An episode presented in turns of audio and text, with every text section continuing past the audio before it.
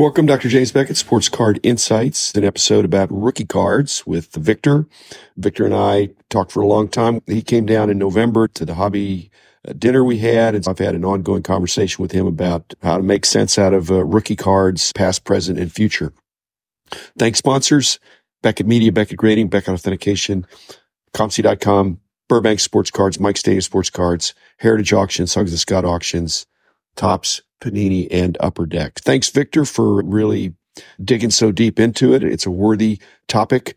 This episode is less than 15 minutes and got more coming. Here is the first part of my rookie card ramblings with Victor. The Valenzuela. Everybody thought the 81 traded Valenzuela was a really cool card. People were wanting it to be a rookie card. If you remember, the only people that had 81 traded extended sets had 100 because they were sold 100 for 450 bucks, instant gold. So there were a lot of dealers that had a strong position in a case or two. I think it might even been a minimum of two cases. So all of a sudden you got 200 sets. And when you break them, if the Raines and the Valenzuela and maybe Jeff Reardon, who was decent at that time, every dealer that got the cases lobbied me. but I'm trying to be the voice of the collector too. And the collector's saying, hey, wait a minute, I'm being held hostage here. This is a box set. it wasn't available in a pack. And these dealers have a horde of them and mm-hmm. they wanted me rookie cards. And I certainly didn't cop out, but I made people mad because I said, it's not the first card from Topps. It was certainly the consensus of collectors when those sets came out that, hey, this is not fair. Now, Danny Ainge, another story. And yet Ainge also had regular season rookies in, I think, Fleer and Donruss both, but it was his first Topps card. So things started getting murky in 81 the fact that the extended sets were numbered in sequence. I dealt with all that stuff at the time. Didn't have a magazine, but I was at a lot of shows, talking to a lot of dealers. And I think the consensus, certainly of collectors, was that, that the Valenzuela issued six months later after he'd already had quite a bit of acclaim. Actually, had pretty good acclaim at the end of 80 as well. But it, it was not his first Topps card at all. And it, it wasn't even something that was that controversial. Now you skip to the next year, you got Ripken 82 traded. It's a better looking card, but people were wanting it to be a rookie if they had it. Victor, that's what I had to deal with. The yeah, average yeah. person that had no skin in the game said, Hey, you had your chance. In the beginning of the season, you could have gotten the Ripkens. Now it's the end of season, it's in a box. Everybody gets a box, gets one.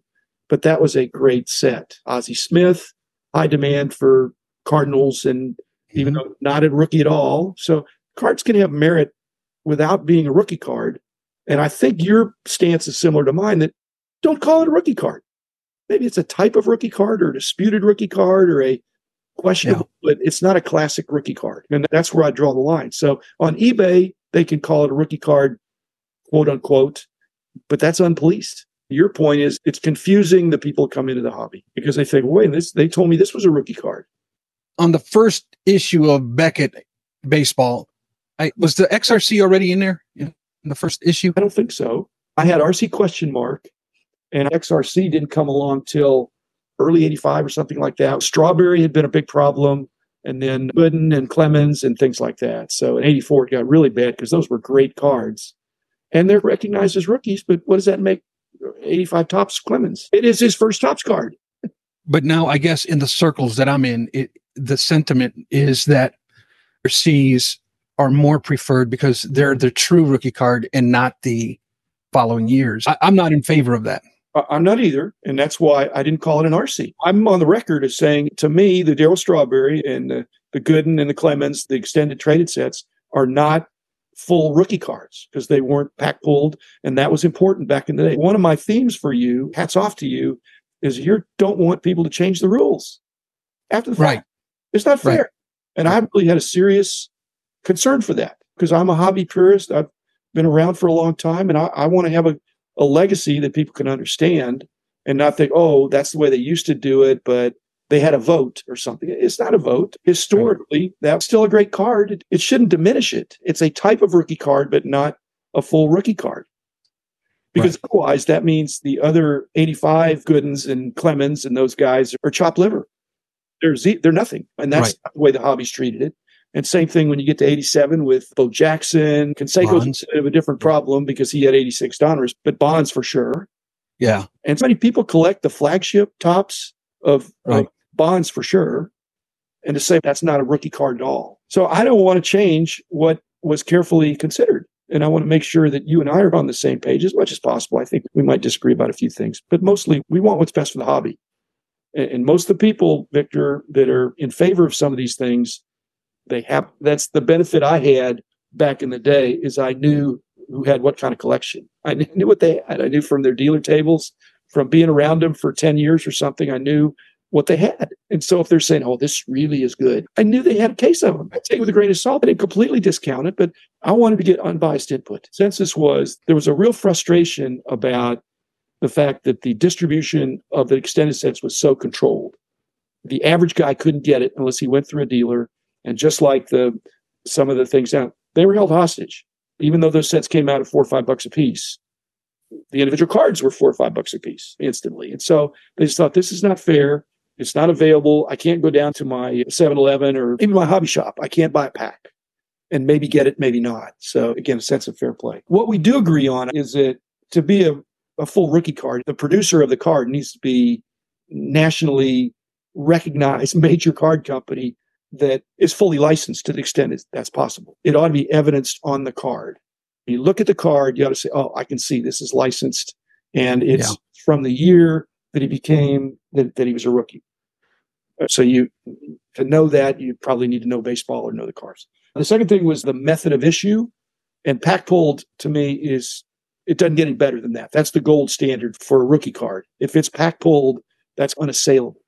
I don't think anybody's disputing that. They just want to broaden it. I also think there's an argument to be made that redemption cards are not necessarily rookies. I think I'm going to lose that argument because they were in the pack, but they weren't physically in the pack. A representation was in the pack. It shouldn't be a regional issue. Peachy was is national Canadian, and there are probably some in the northern states, but mostly that's a regional issue. And so hockey, I get that, but for baseball, there's an 87 OPC bonds. It's like a rookie card. To me, it's not as good. I'm coming at it with thinking that there's such a thing, quote unquote, as a five star rookie card. Undisputed, just everybody agrees. And then you take away stars when there's some controversy or some exception to the rule. The five star really are a lot of the base flagship cards. They're unassailable. They're just made so many of them that people say it's too easy or something. But in reality, the fact that it was easy made it an accessible rookie card to anybody. And that was the democracy of it back in the day. It can't be a regional issue like a hot dog card or food card or something like that, even if it was done in the rookie year. And I don't think it ought to be print on demand because I make a distinction on when the card was issued. If it's issued after the guy is famous, that's different than if it was issued before he was famous. It's the beginning of the season. We got a whole bunch of rookies. We don't know which ones are going to go. Some will make it, some won't. Some might be excluded, but uh, let's see what happens. Like Tom Brady, that wasn't contrived. He, he had done nothing. He didn't even really deserve a card. Kurt Warner had no cards other than Mike Kramer giving him a shot. So I think the print on demand or late season stuff that you're taking advantage of the player's already popularity, it's like the difference buying Babe Ruth cards for when he was playing as opposed to retrospective cards. When it was issued and the method of issue is important and earlier is better. And this happens in Ultra in the 90s when they had two series. They're rookies that have a, a rookie card in the first series and then one in the second series. They're both considered rookies, but the series one came out first and they, Right. they're overlapping checklist.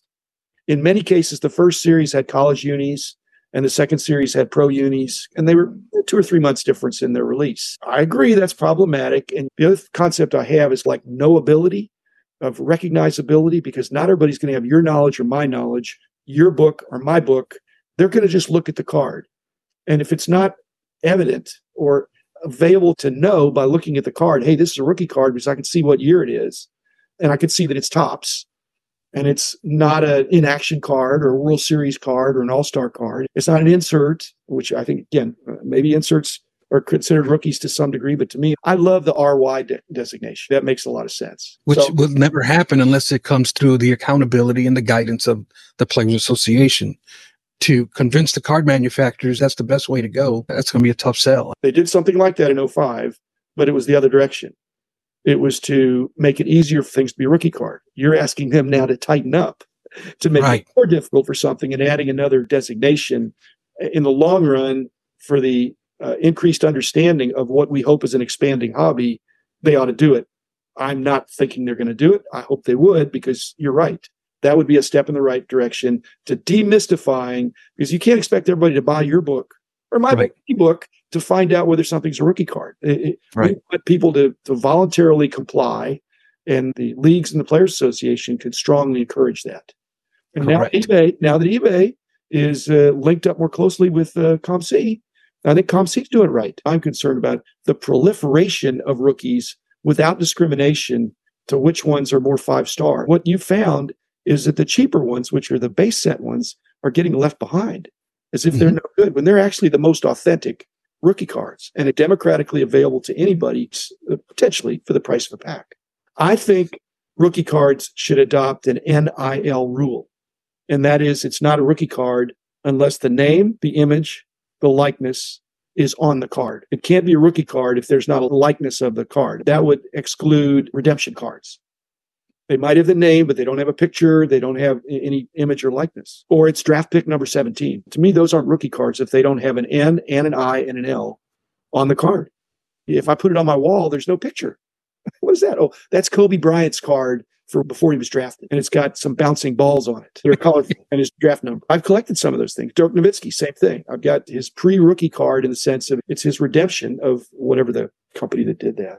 So anyway, when you're looking at the card, you ought to be able to tell. And the problem, like I said, if the leagues would tighten up, people just look and see is there an RC on the they just say, I'm just going to go with that. And we're probably going to lose that battle going forward. Now, anything before 05 or 06, somewhere in there, you don't know. And that's why when I'm going through the dollar box, I'll find rookie cards in there that are pre 06 or 05. Yeah. Just the dealers don't know. They, they might see it's an early card. They just think it doesn't say rookie on it. So that's to their detriment. Knowledge should be rewarded, Victor, but you shouldn't expect people to have a PhD or, or some other advanced. The purpose behind what I'm doing is to educate. My advice to you is to make it as succinct as you can. Most books that are sold in bookstores for men are purchased by women because men don't like thick books. That's what they told me. I said, we're going to sell our price guides yeah. to hobby shops. Now, there's a lot of dudes in there, and it was useful to them. But for you, the shorter it is, the more somebody can pick it up and say, hey, this is going to help me understand this. Because you're, you're not, and like I said, I, I thought it, the more you can be in favor of this is what it is instead of criticizing what it isn't. The better rookie cards are the ones that meet these criteria. And if it's not yeah. that, it's not five star or it's somewhat disputed, or controversial. And the hands of fate can change sometimes. It could change, but historically we knew what a rookie card was. Does it have to have English on the back as opposed to a foreign language? My view is when it comes to foreign product, anything that a North American card manufacturer made for the purposes of sending overseas, I consider those eligible rookie cards. A foreign card manufacturer, I have a hard time accepting those as a true North American rookie card. Shohei's, I don't really view Shohei's 2013s as true rookie cards. They're a Japanese rookie card for sure, 100%. But those are cards made by a non North American card manufacturer. And there's not a lot of intertwining of the markets. It's like that's their market over there and we have our market. They don't really intertwine. It may intertwine more, but I, I agree with you. But does that suggest, and this especially applies to soccer, that rookie cards or designations are league specific, not American and national, but a major league as opposed to minor league, as opposed to Japan, Nippon, and UEFA, and all these different. Because in soccer, it's a big mess. They could have a yeah. in all the different, and they're different companies and different, but they're fully licensed, and so it's a rookie card of sorts. It's the first card in that series, but it's we've the moral high ground is lost because of when Ichiro becomes the rookie of the year at the age of 30. Yeah. He had a, a long career in Japan, and so they you, you can't go by the age. The man in the house of cards. The man in the house of cards. The man in the house of cards is.